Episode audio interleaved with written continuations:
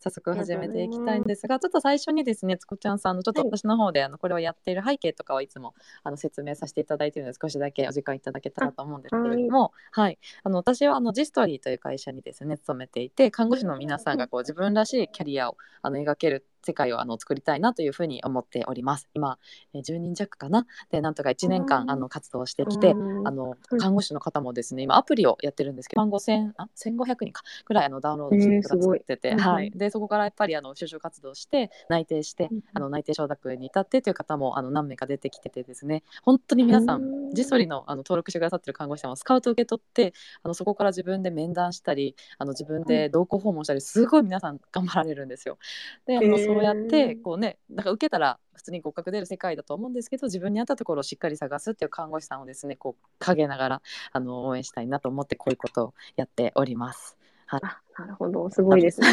あ看護師の方こうなんでしょうまあね昔からある仕事なのでなんとなくこう決められた道とか大体何歳ぐらいになったらこうなるとかっていうなんか規定路線もあると思うんですけど、そうじゃなくうんうんうてこういろんな人のキャリアとかあのしゅなんか仕事に関する考えとか人生とかを知ることによって少しでもこう看護師の方が何かこう選択するときにですね選択肢が広がったりあ自分にもこういう道あるかもしれないなって模索できたりとかですねそういう引き出しが増えるようなあの時間がこのようなキャリアでは提供できたらいいなというふうに思っており ます。うん今日素晴らしいですね。ありがとうございます。 うん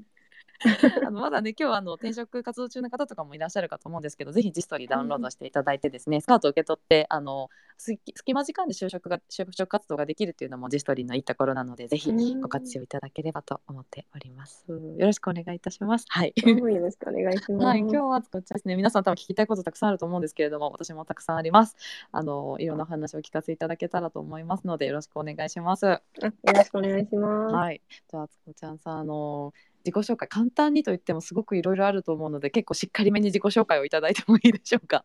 あ、わかりました。はい、よろしくおは願いいたします。い、お願いします。皆さん、初めましての方もいらっしゃると思うが、うんはい、あの、今日はありがとうございます。お誘いいただいて、こちらこそです、はいありがとうございます。ありがとうございます。私は少しかなこと言います。で、ちょっと、あ、青森出身なんで、ちょっと黙ってるんですけど、ちょっとすいません。ちょっと標準語が喋れなくて、 なので、ちょっとそこはあれなんですが、うんうんはい、えっと、看護師としては、今10年、春から、えっと、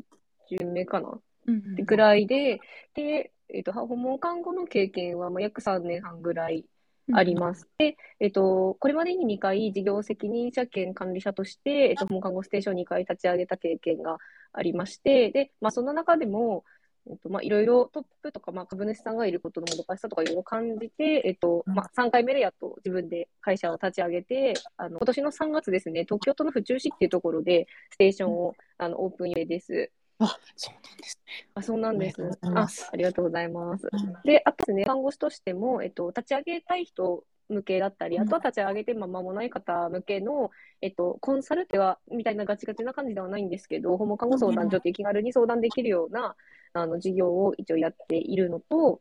あとは、えっと、訪問看護のオンラインサロンで看護スクール VNS っていうサロンも主催で、あの、やっております。うんうんで、まあ、訪問看護の事業自体はそんな感じで、で、あともう一つ私がやっているのが、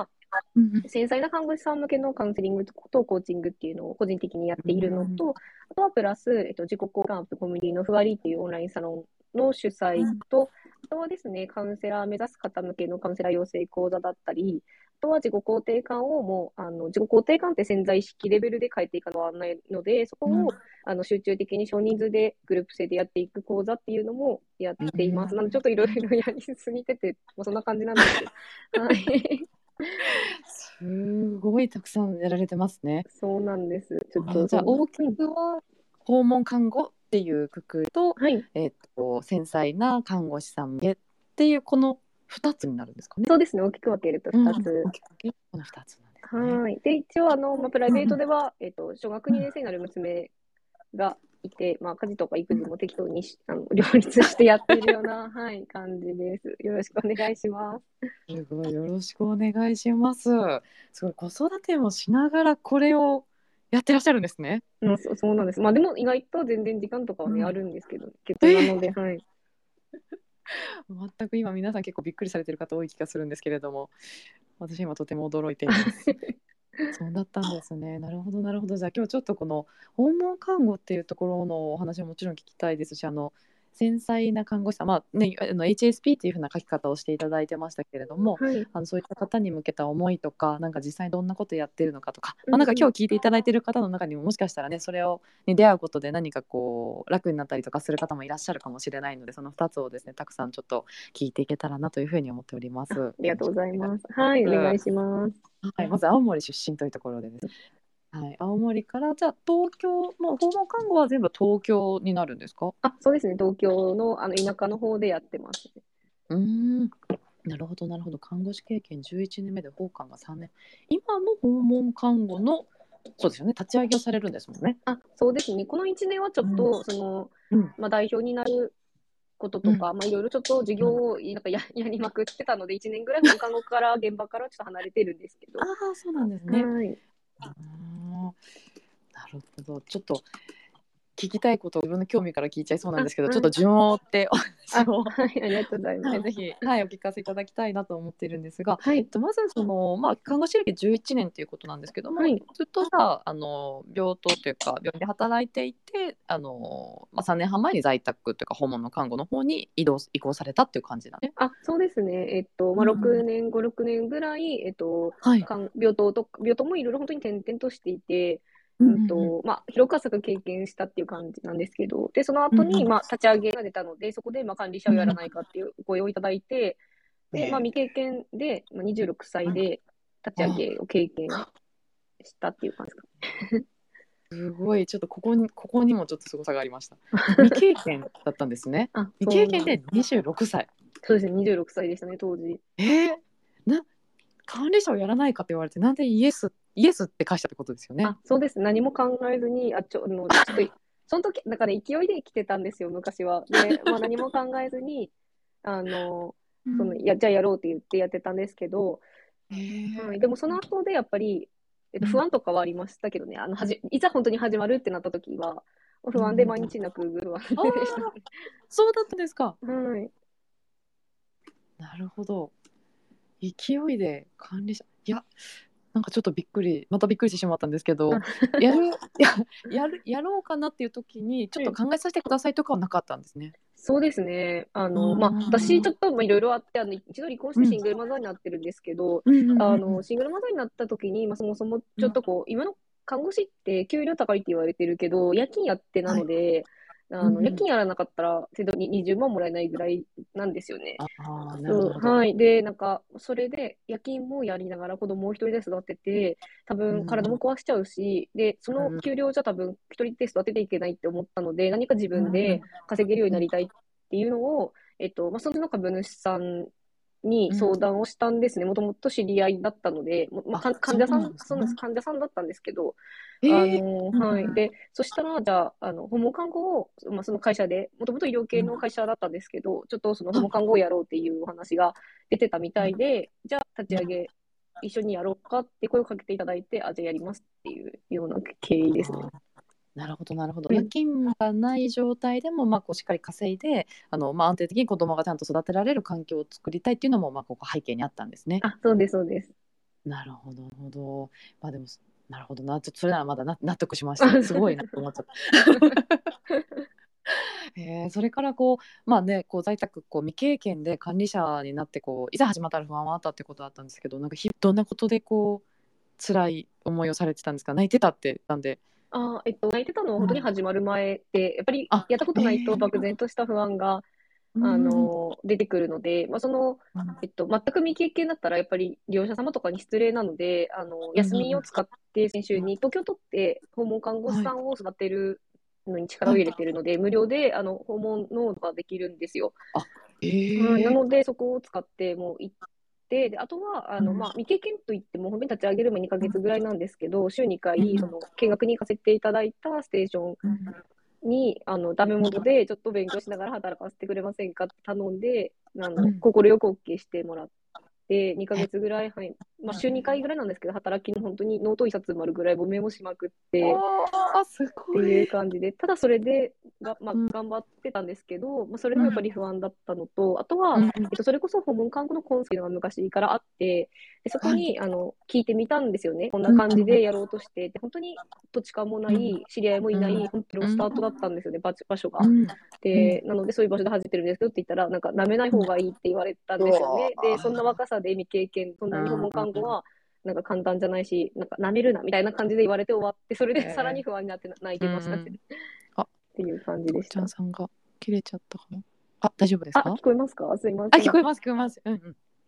こまで聞こえてましたかあ、えっとですね。舐めない方がいいって言われたって言って、私がえーって言ってる時に切れあ、ました聞こえました。すいません。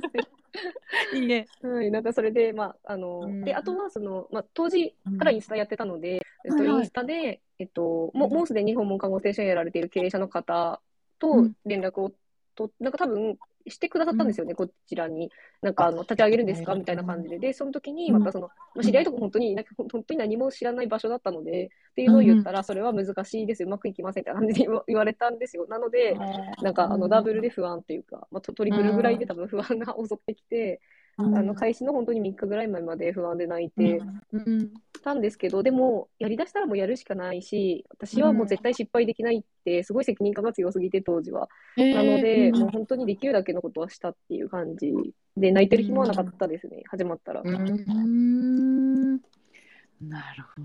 鳥肌エピソードです。はい なるほどな。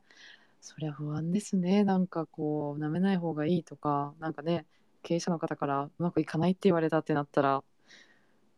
そうなんすごい追いですよ詰ね。められますね。そうなんです。しかもその、まあ、そのうん私が、まあ、事業責任者で、えっと、うん当時複合事業でハウスクリーニングとか訪問美容とかはいはいも、あのやってうん、やるってなってたんですけど、医療従事者が私の上に一人もいなかったので、余計相談できる人がいなくて、結構不安でしたね。すごい環境でやり始めましたね。 そうなんですよね。よくやったなと思います。振り返るとすごいことに挑戦されてますよね。そうですね。本当に思いますね。はい。なんかやり始めてみてもうなんかもうね立ち止まることもできなかったっていう泣いてる暇もなかったってことだったんですけどなんうかんどんな日々でだったんですかこうその始めてからは。えっとですね、まず本当に、うあの、訪問看護を始めましたっていう周知から生まるので、えっと、まあ、パンフレットは作ってもらったので、それを持って、もう毎日毎は日い営業、うん営業というか、まあ、うん挨拶回りなんですけどね、をしうんして、う、でまあ、一応その始まる1ヶ月前から回りをしてたのうで、最初2人うん利用者様が決まって、その訪問しながら、あの、うん挨拶回りをひたすらするうっていうような感じで、あとはもう、あの、なんか結構ツイッター界隈だと、あのうん、近隣のステーションは競合だって言われてるんですけど、んただあうのん、私は競合って思ってなくて、むしろ教えてもらえるし、あのうん本当、一緒に 2, つのステーションで同じ利用者様に入ったりするので、なのうんで、私は本当にもう、いかに仲良くなれるかみたいな、しかもこう当時って、私、2018年立ち上げてるんですけど、うん20代の管理者が全国で1%だったんですよ、その時代っおて。ーなので、もう周りやっぱりベテランさんばっかで、その中で26歳で行って、はいで、だからなんかうんうんうん30歳ってサバ呼んでたんです けど、実は当時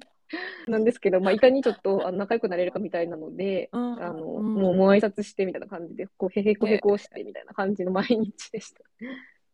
すごいですね。うんなんか今よりもさらに立ち上げる形が結構まだ少ったりとかもして、うんですね。さらに20代でしかも未経験ってなったらもえ、うそうなんですよ、もう。そりゃあそりゃ大変なんかちゃんとちゃんと寝たり食べたりできてましたかその当時は。あ、でも、当時は、でもなんか休みの日とかも、えっと、事務所行って、なんかやってたし、結構そうです。ね。寝てはいましたけど、うんうんうんうん。もう倒れ込むみたいな感じですよね。あ、そ う、そうですね。へえすごいなあ。それをこうやっていて、うんその二回立ち上げにい至るじゃないですか。もうこれが多分一回目。あ、そうですね。ねあ、そうですね。はい。二、回目はどんな感じだったんですえっと、いまあ、1回目は、まあ、3年弱ぐらい、んそうですね、2年半か行ったんですけど、はいえっと、もう本当に経営もずっと右肩上がりで、でおすごい人員も安定して、経営も安定してってなって、私的にはもうなんかやりきったと思ったんですよね。まあ、他にもいろんな、まうんあ、理由があったんですけど、で、とりあえずやめて、で、か。その、うんその自分のステーションにバイトで来てくれていた、あの、うんリハさんと一緒に、ちょっと今度立ち上げようっていう話をしてて、うんで、うんうんうんまあ、ちょっといろいろあって時期が早まったんですけど、2回目ちょっとうんうん会社立ててやろうってことで、うん全く別の法人でステーションを、うんうんあの、利用者様、えっと、利用者様のための医療がしたいみたいな気持ちが強かったんですけど、私が。で、うんやっぱり、その、えっと、トップの人たちは、まあ、要従事者じゃないってことで、分かり合えない部分も結構あって、まあ、その辺でもどかしさとかやっぱり感じていたので、まあ、リスクを取ってやろうとで、まあ、でも、私は副でもう一人が代表だったので、私はお金のリスクとかない状態で始めたっていうのが2か所目のステーションですね。はい。なんか思いが強くて始めたみたいな感じです。えー利用者のための医療がしたい。そうですね。っていう思いで。うんうんなるほどなるほどそこうんもどかしさがあったので、なんかもっと自分が求める形というか求める看護みたいなところにこうコミットされたんですね次は。あ、そうなんです。でも、まあちょっとそこまでいろいろあったんですけど、うんうんちょっとまあそこで、まあ、2か所目では3ヶ月で黒字化したんですよね。で、なんか今までのその1か所目でも事業自体5ヶ月で黒字化していて、で、でも自分のそのノウハウとかに、えー完全な自信があったわけじゃなくて、なので2回目で、ちょっとそのノウハウが本当なのかっていうのを試した気持ちも結構あって、っていうのでやっ使っ、自分のノウハウをちょっと最大限活かしてやってみたら、ちょっと3ヶ月で黒字化できたので、うんで、ただ、すごい。そうなんです。うんただ、やっぱ、えっと、うん私も結構自分の思いが強い、その経営、えうっと、ん代表も強いみたいなので、まあ、なんか、いわゆる空中分解して、半年あでー私はさ去るみたいな感じになったので、なるそこで、そうなんですよね、半年で去ることが決まった時に、なんか、あ、もうじうん自分でやろうみたいな感じになったんですね、やっと。うんうんうんうんで、それで今回3回ね、自分が代表でっていう感じですね。なるほどな。なんかすごいな。このすみません、5ヶ月で黒字化、なんでしょう、そのノウハウとかって、なんかこうこういうポイントを自分は大事にしてるとかって聞いてもいいんですあ、か。もちろんです。まあ、でも本当に、うんでも、うんあと、さなんていうの、基本的なところなんですけど、やっぱり、なんかいいサービスでも周知してないと意味じゃないですか。なので、はい周知を、まあ、し続けるっていうのと、あとは、うんえっと、やっぱりサービス自体がいいものじゃないと、リピートってないので、うん本当精神性やるっていう。あとは、うんうんうんまあそれこそなんか、周知するためのチラシとかパンフレットとかも、あの、なんか、デザインが、例えば強みが全くわかんないとか、そのうんスタッフさんの、なんか趣味はわかるんだけど、なんか何をしてきたかがわかんないか、あとは、なんだろう、顔がそもそもが絵だけだったりとかすると、うんなんかよくわかんないじゃないですか。なんでそこら辺とかちゃんとしっかり、まあなんかわかるようにするとか、そういうまた基本的なところをやると、訪問看護は、あの、ちゃんとうまくいくっていう、まあパターンみたいなのがちゃんとあるんですよね。で、あとはまあ市場調査するのも大事なんですけど、っっていうのがあ。るので、なんかそういうのを、まあ、しっかり、なんか基本に忠実にやることで、売り上げはしっかり作れるっていうのは、ちょっと2回やってへー確立したかなっていうのはちょっと思ってますね。なるほど、そうですよね。一回目も二回目もそれでちゃんとうまくいってるってことはもうちゃんとセオリーというか、そうですねあ、一応。うんうんうんちなみにその私もあのいろんなあの訪問看護ステーションさんとお話聞くんですけど、はい、なんか結構訪問看護ってこはうい強みを見つけるって確かに結構苦労されてる方が多いような気がしてまして、はい、はい、はなんい。かどうですかなんかこういうパターンがあるよとか、まあ、例えばつこちゃんさんが前やってたとかこういうことを強みにしてたよとか何かあれば教えていただきたいです。あ、わかりました。えっと、は一箇所目のステーションは、えっと、とにかく、はいもう本当始めたんで、私も出会ったんです けど、あの、心臓、うん私が心臓血管外科に行ったんですよ。でう、んえっと、まあ、でも1年しかいなかったんですけど、で、うんまあ、なので心臓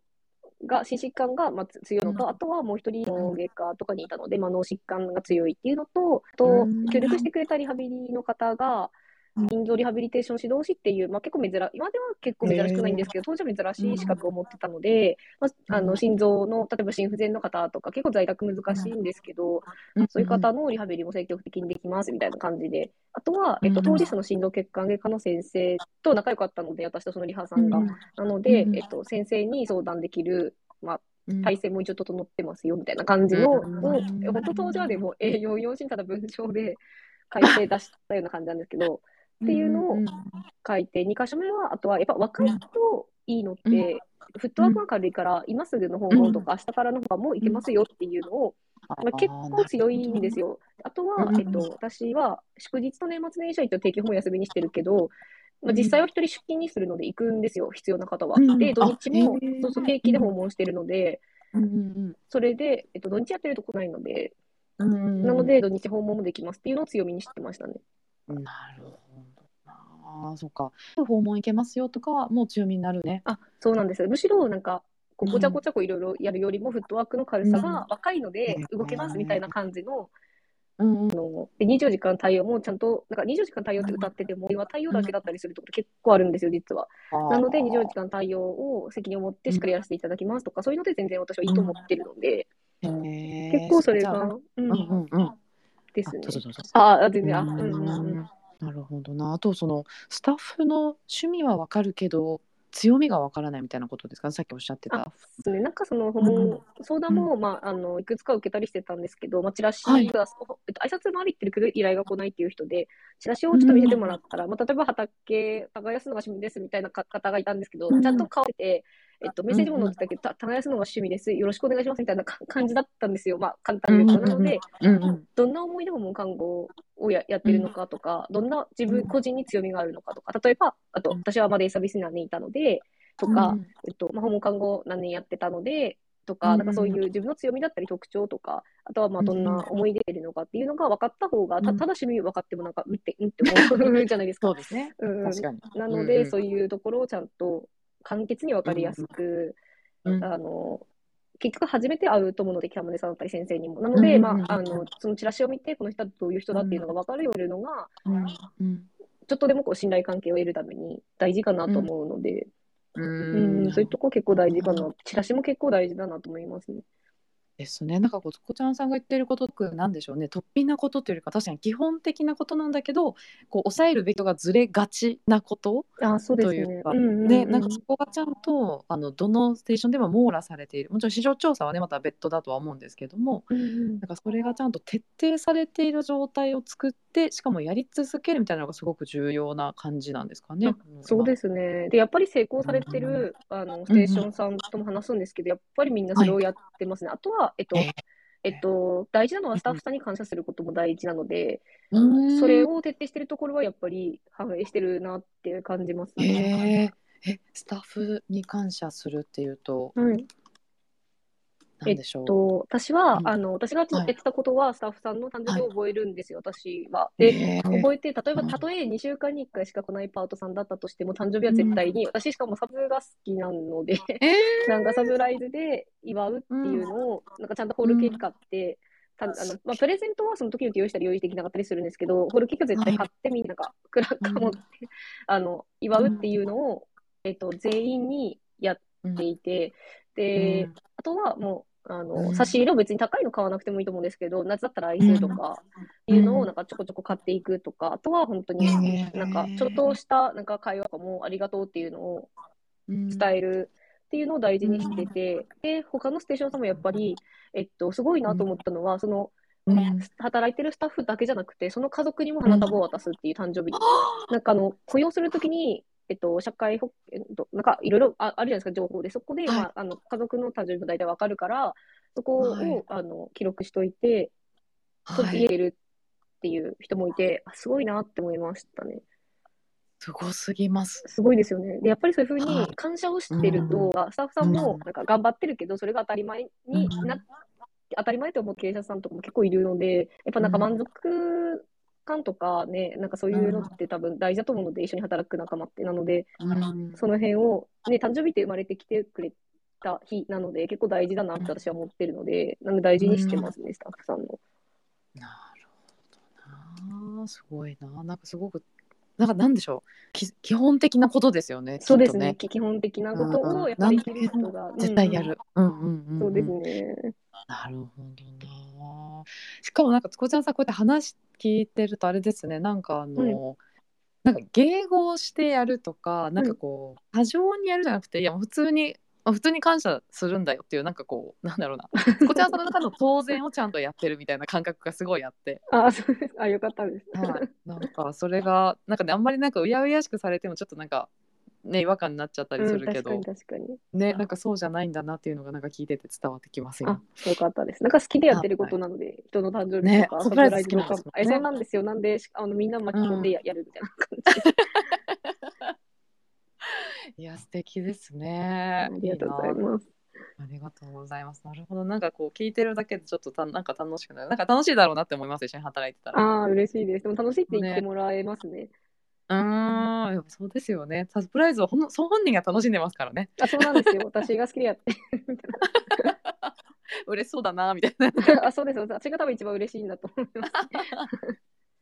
や素敵だな。そうかなるほど。そうやってこう訪問韓国を泣きななんか不安に押しつぶされそうで泣きながらね多分始めたけど走り出したらなん何かこう自分の中のこうコツみたいなものがこう見つかってこう今に至るわけですね。そして府中市でオープンされると。あ、そうですね。うんはい。府中市のはいつオープンなんですか？えっと、3月1日オープンで動いてますね、今。もうすぐ、あ、そうなんです。スタッフの方とかも結構集まってるんですか？あ、そうですね。最初私入れて看護師4人で始める予定だったんですけど、1人ちょっとまあ家庭の事情で、えっうと、いたなしになったので、3人であスタートですね。で、あリハさん募集してん、ちょっとリハさんいたらぜひ。ちょっとすいません、は勝い手にリハさんい言っまちすゃったか？いや全然いいです全然いい です。リハさんこの中にもしいらっしゃったらぜひけ教どえてくださいや。ぜひぜひはい。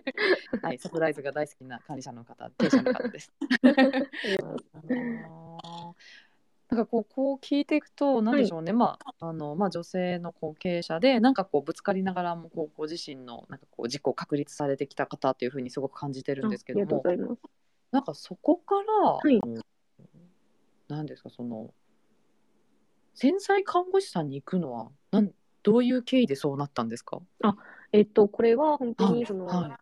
はえっと、その2箇所目のステーション抜けるってなった時に、まあまあ結構いろいろあったんですよ。で、その時はに一旦、うまあい無職になりますよね、いきなり。そうですねそういきなりですもんね。そう そう、そうなんです。で、うんあの、もともと知り合い、今一緒に授業やってる知り合いが、もうカウンセラーとして活躍してて、で、その人もシングルマザーなんですけど、しっかりちゃんと収入も得られてて、で、幸せにしてるっていうのを、ちょっと隣で見てきて、いいな、うん私もやってみたいなと思ってたんですよ。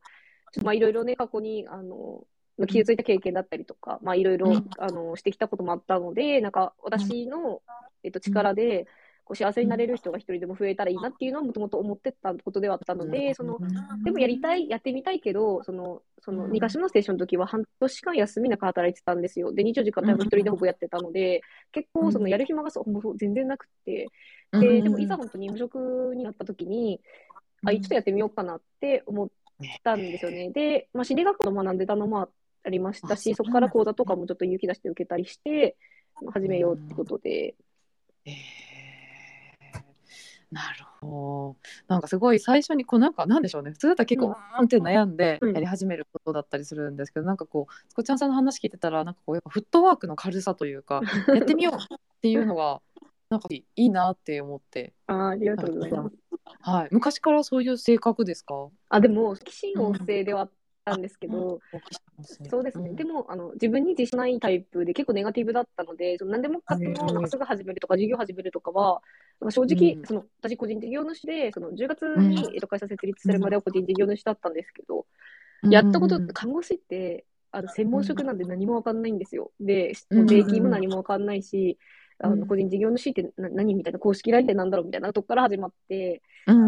で、昔はそんなことあまりできないタイプなんですよね。そのビジネスのなんかマーケティングだとかなんとかかんとかとか何も知らなかったのうんうんうんうで、だけど今回はなんか、こう、訪問看護師の2回立ち上げてみて、私はこう走りながら覚えていくタイプだってことも、えっと、分かってたし、周りにも言われてたので、何でもとりあえず始めようという気持ちがやっぱりあったので、なるはい、っていう感じですね。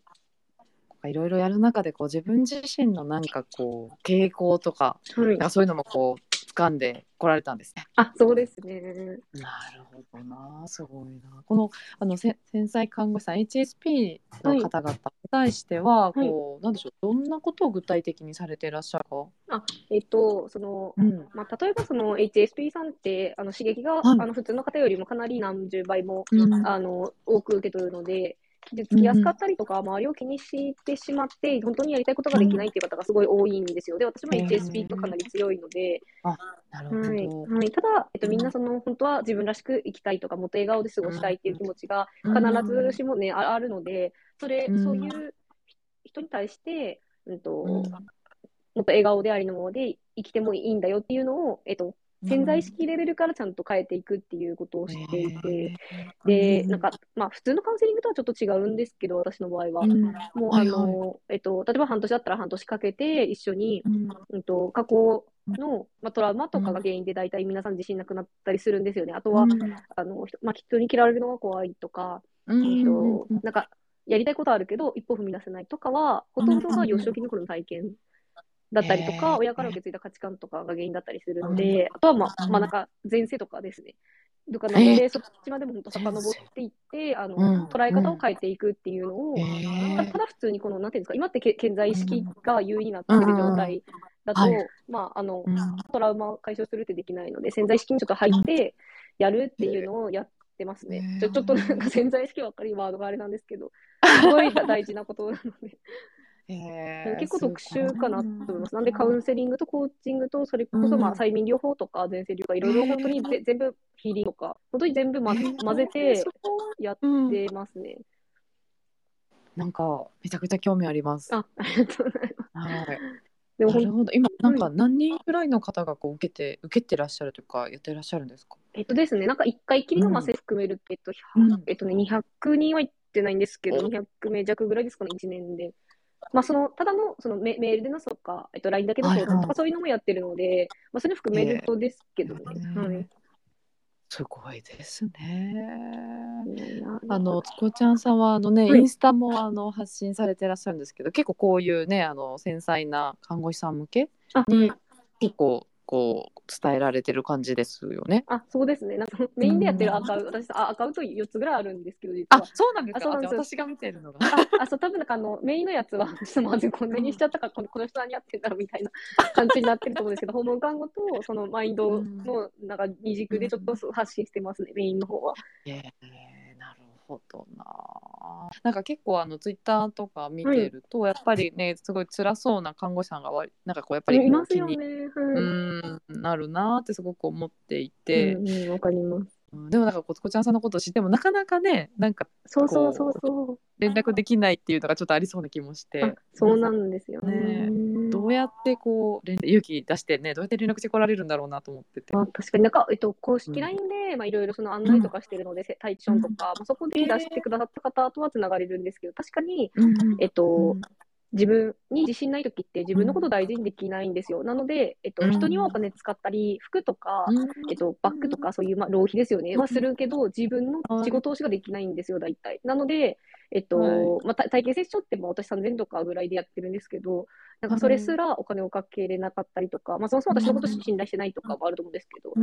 っていうのなので、その一歩踏み出すのが、えっと、できない人が、もう本当9割ぐらいだと思ってて、でも、踏み出すところは私もサポートできないから、せあーそうですそようそう、でねも踏み出してくれた人はみんなすごく、なんか踏み出してよかったって、もうんう、もっと踏み出、踏み出した方がいいよってみんな伝えたいっていうのを言ってますね。だからそこの一歩だけは、ちょっと自分で踏み出す必要が、まあ、あるんけど、まあ、踏み出したら私が本当に搬送するから、うんあうのん一緒に頑張れるんだけど、その一歩踏み出す私に連絡してくれるっていうところはちょっと私言えない、なんか言えないというか、そうですね強制できないっていうか、まあ強制待ってるよできないんですよっ。ていうねそうそう、だから待ってるしかないなみたいな感じです。ね。はい。ああ、そうか。なんかどんなどんな方が多いですかって言ったらあれですけど、どんな相談がありますか。あ、でもやっぱり、えっとうん、看護師、私の、えっと、うんまあ、アカウントから来てるので、訪問看護師さんとか、うんまあ、看護師さんが多いんですけど、やうんっぱり、あの、上司とうまくいかないとか、えっと、うん人間関係がうまくいかないのがやっぱ多いですね。あと、夫婦とか、子育てとか、あー別、全然違う。職務の方もやってるんですけど、まあ、でも人間関係ですよね、やっぱり。そうですよね。うん、 でですね。どこに行ってもね、つきまといます。そうなんです。もう自信が持てないとか、なんか毎日悩んでしまって、笑えないとか、ああ、うん、その距離感がわからないとか、ええうんああ、人との距離感がわからない。そうなんです。あとは、まあ、そのいじめられてて辛いとか、ああ、ですねうんうんうん。なるほどね。結構いろんなのがあるんだな。ね、そうなんです。あと、まあ、看護師ってやっぱりお女性の社会なので、おつぼねさんとか結構いるんですよね。で、おつぼねさんにやうんやられてますとかうんがいますね。うあれね、なんかあの皆さんのあの私はあの、ね、看護師じゃないのでもちろんリアルなところはわからないんですけどやっぱりこうツイッター見てるとうんあの、ね、そこがやっぱ皆さん結構それで苦しんでらっしゃる方すごく多いんだなというのはあの見てて思ってます。うん多いですよね。ツイッターすごい多いなと、私もなんか大丈夫かなみたいな感じで思っちゃうんちょでっとすけ心ど配になりますよあ、ね。ね、そうそう、そうなんうですよ。んなるほどな。なんかこうね気軽に、まあ、まずは気軽に DM とかねもらってそこからって感じですよね。うん、そうですね。本当に、もう力になるんで。そうですね。なるほどな。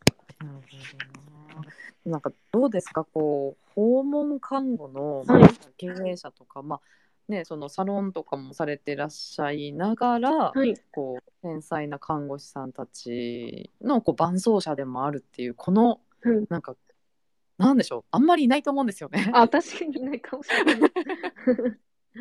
なんかこうそれの中でこう見えてくるものとかなんかうんご自身のなんか現時点からなんかこ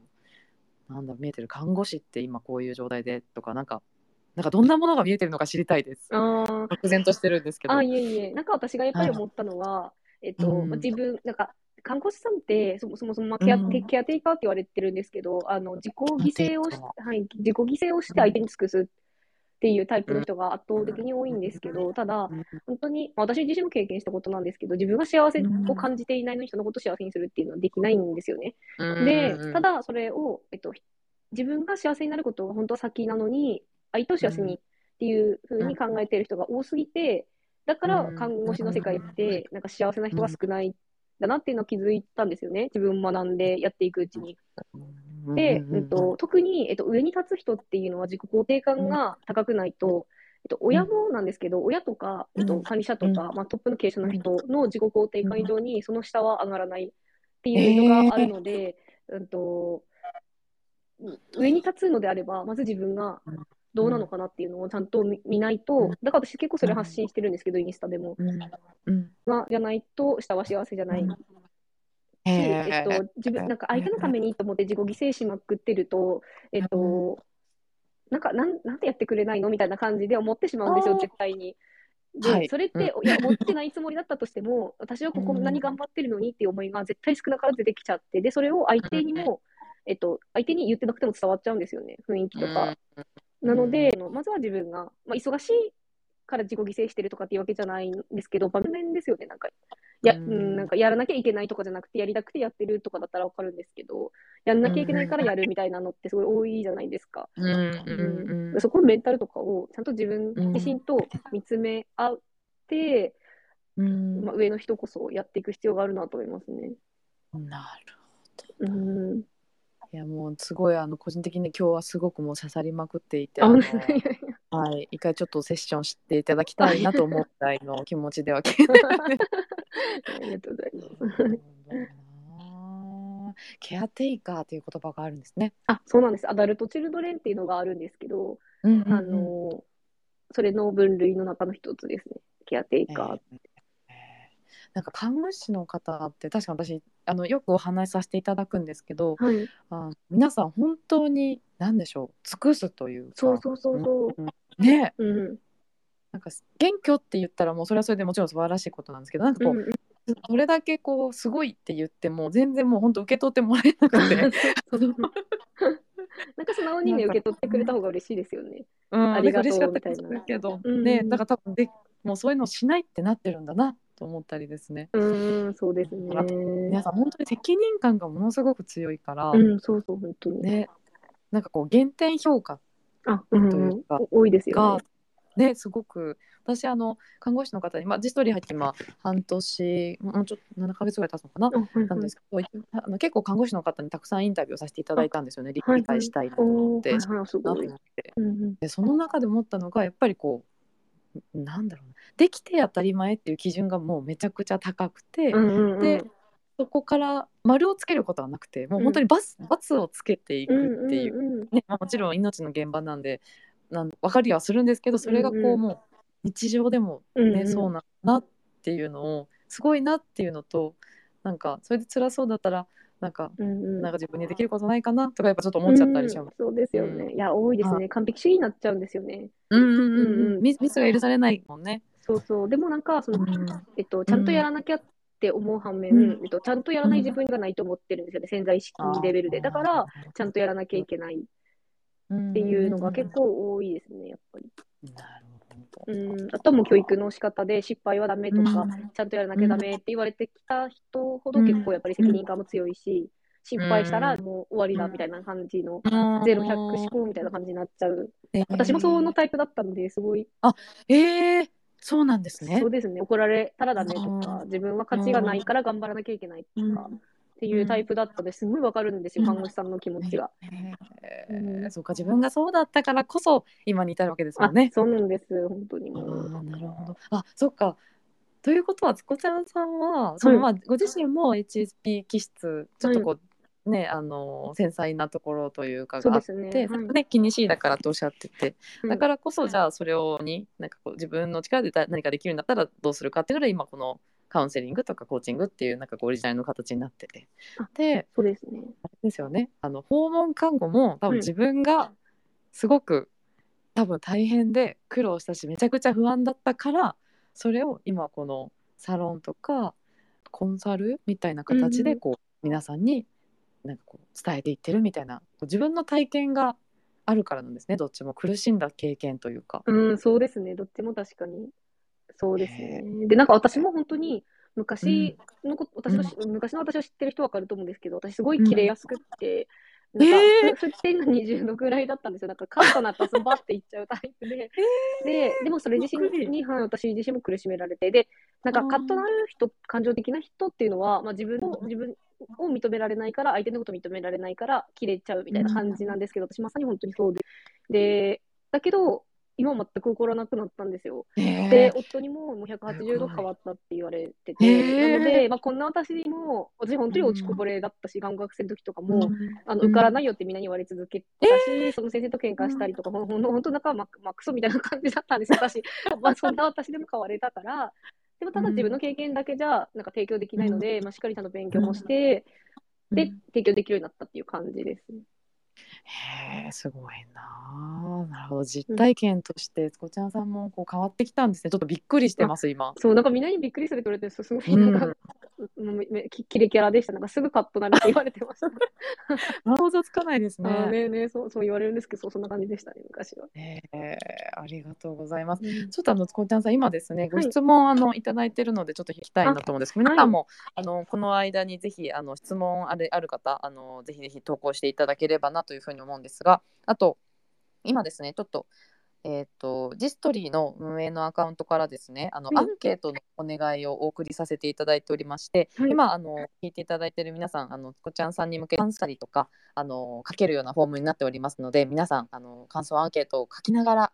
書きながら聞いていただけるととても嬉しいです。あの皆さんの声が励みになっておりますのでどうぞよろしくお願いいたします。あつこちゃんもさんはあの喋っていただいて大丈夫ですので。あ、了解です。はい、お願いしますよ。はい、であと、ジストリも公式 LINE をやっておりますので、ぜひ皆さんご登録いただけると、あのこんな形で情報の方をお届けしていきますので、ぜひお願いいたしまおす。願いします。お願いします。ありがとうございます。えっと、まず質問をいただいているのが、はいえっと、群青日和さん、群青日和さんのいつもね、あの聞いてくださってるんですけど、ありがとうございます。ありがとうございます研究的な、はい、看護師さんということで、どこの訪問看護ステーションもスタッフを集めることが大変と聞きますが、そうですね、私もそう聞きますうん。確かに。はい。チラシ以外にどのような方法でスタッフ募集をしたのですかということを聞いていただいておりますが、こちらさんいかがでしょうか。あ、ありがとうございます。えっうと、ん私は、えっと、はい一箇所目の時も二箇所目の時も人材とかは使ってなくてですね。で、今回はまあなんかリハさんとかは使おうかなって思ってるんですけど、まあ基本、えっと、SNS と、あと、えっと、今回の3箇所目のステーションに関しては、えっと、その、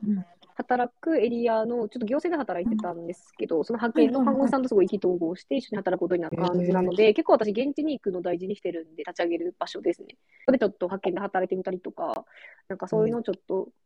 やるみたいな感じ、まあ、現地を知るっていうところとか、まあ、人脈を作るっていうところを結構大事にしてるので、やる前から。まあ、今回はそんな感じでしたね。だけど、あとは SNS を、まあ私結構長い間やってるので、SNS で採用とか、あと知り合いもみんな、うんまあ、それこそ島さんとかも SNS で採用してるので、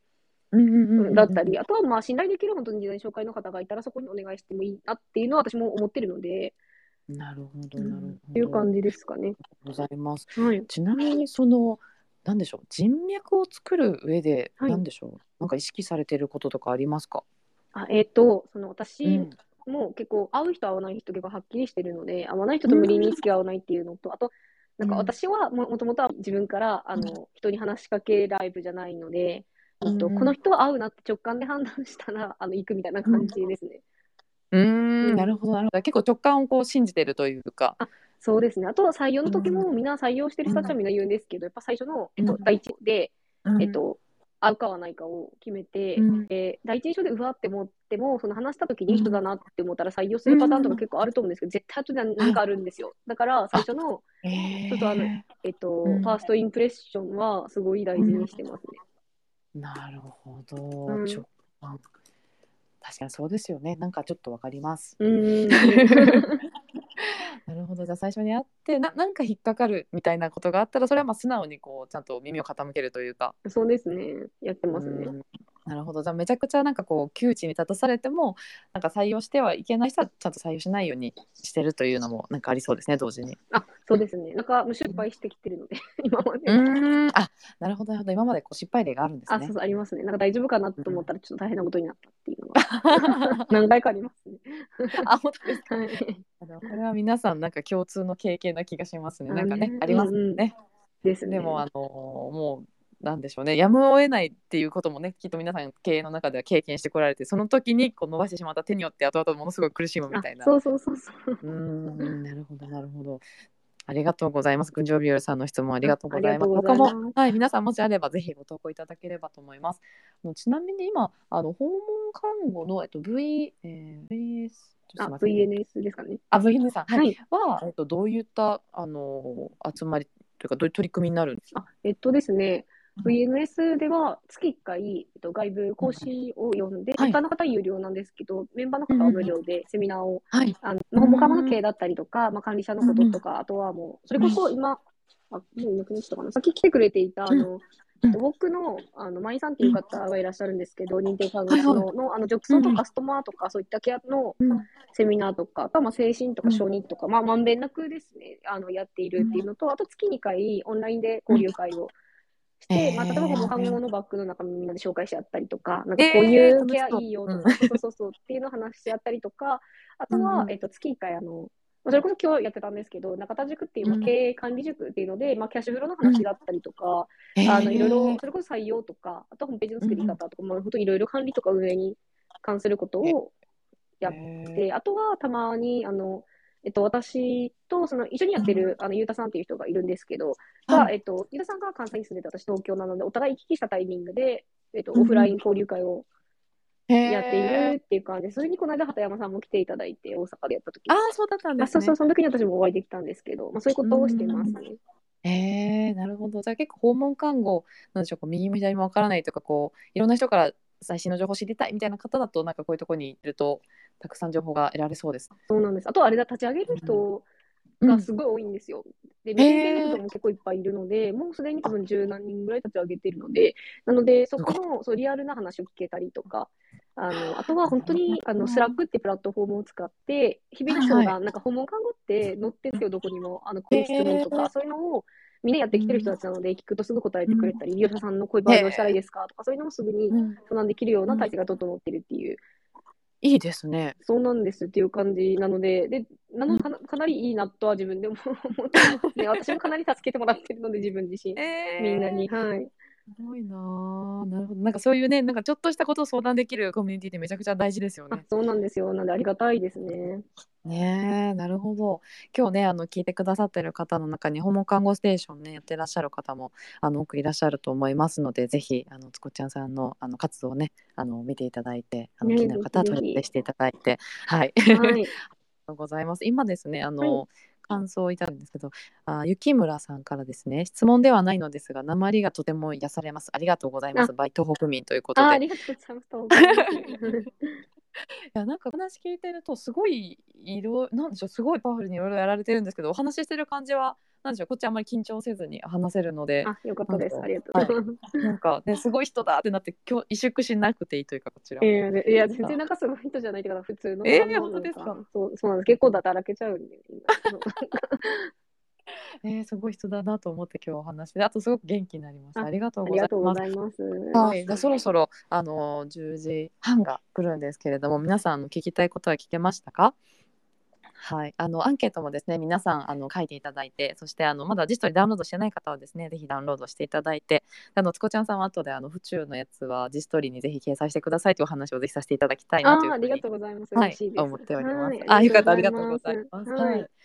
で、えっと、最後になんか、こつこちゃんさんから、こう、皆さんになんかメッセージとか、もしあれば、いただけたら嬉しいです。あありがとうございます。まあ、ここにいる方で訪問看護やられている方すごく多いと思うんですけど、はい本当に私は訪問看護に出会ってから、本当に人生180度変わったし、性格もマインドも全部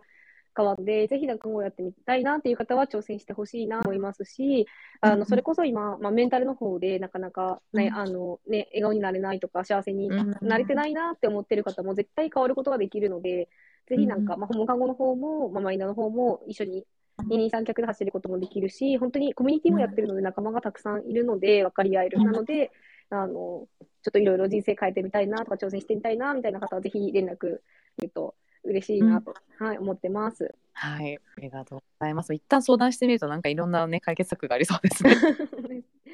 いや、本当にありがとうございます。貴重な機会をいただいて。 いえいえ、こちらこそ、ありがとうございます。はいえーじゃあ皆さん今日のあの夜なキャリのゲストはあのつこちゃんさんでした。皆さんあの夜遅い時間にありがとうございます。あありがとうございま今す感想をいてます山崎さんから、えー今日はありがとうございました。私自身訪問看護ではないですがホスピス住宅事業を立ち上げをしていて不安もたくさんあるので勇気をいただきましたということえー、あで、りがたいです。すごいではすね。いきっとうんなんかすごく元気になった時間だったような気がします私も。ありがとうございます。いいですはい、つこはいちゃんさんありがとうございましはた。いありがとうござあいますの時間になりましたので、はいこちらで今日は失礼させていただきます。本当に皆さんありがとうございました。はいあアンりケがーとトうごのざい方まもすお願いいたします。では失礼いたします。はい、失礼いたします。はい。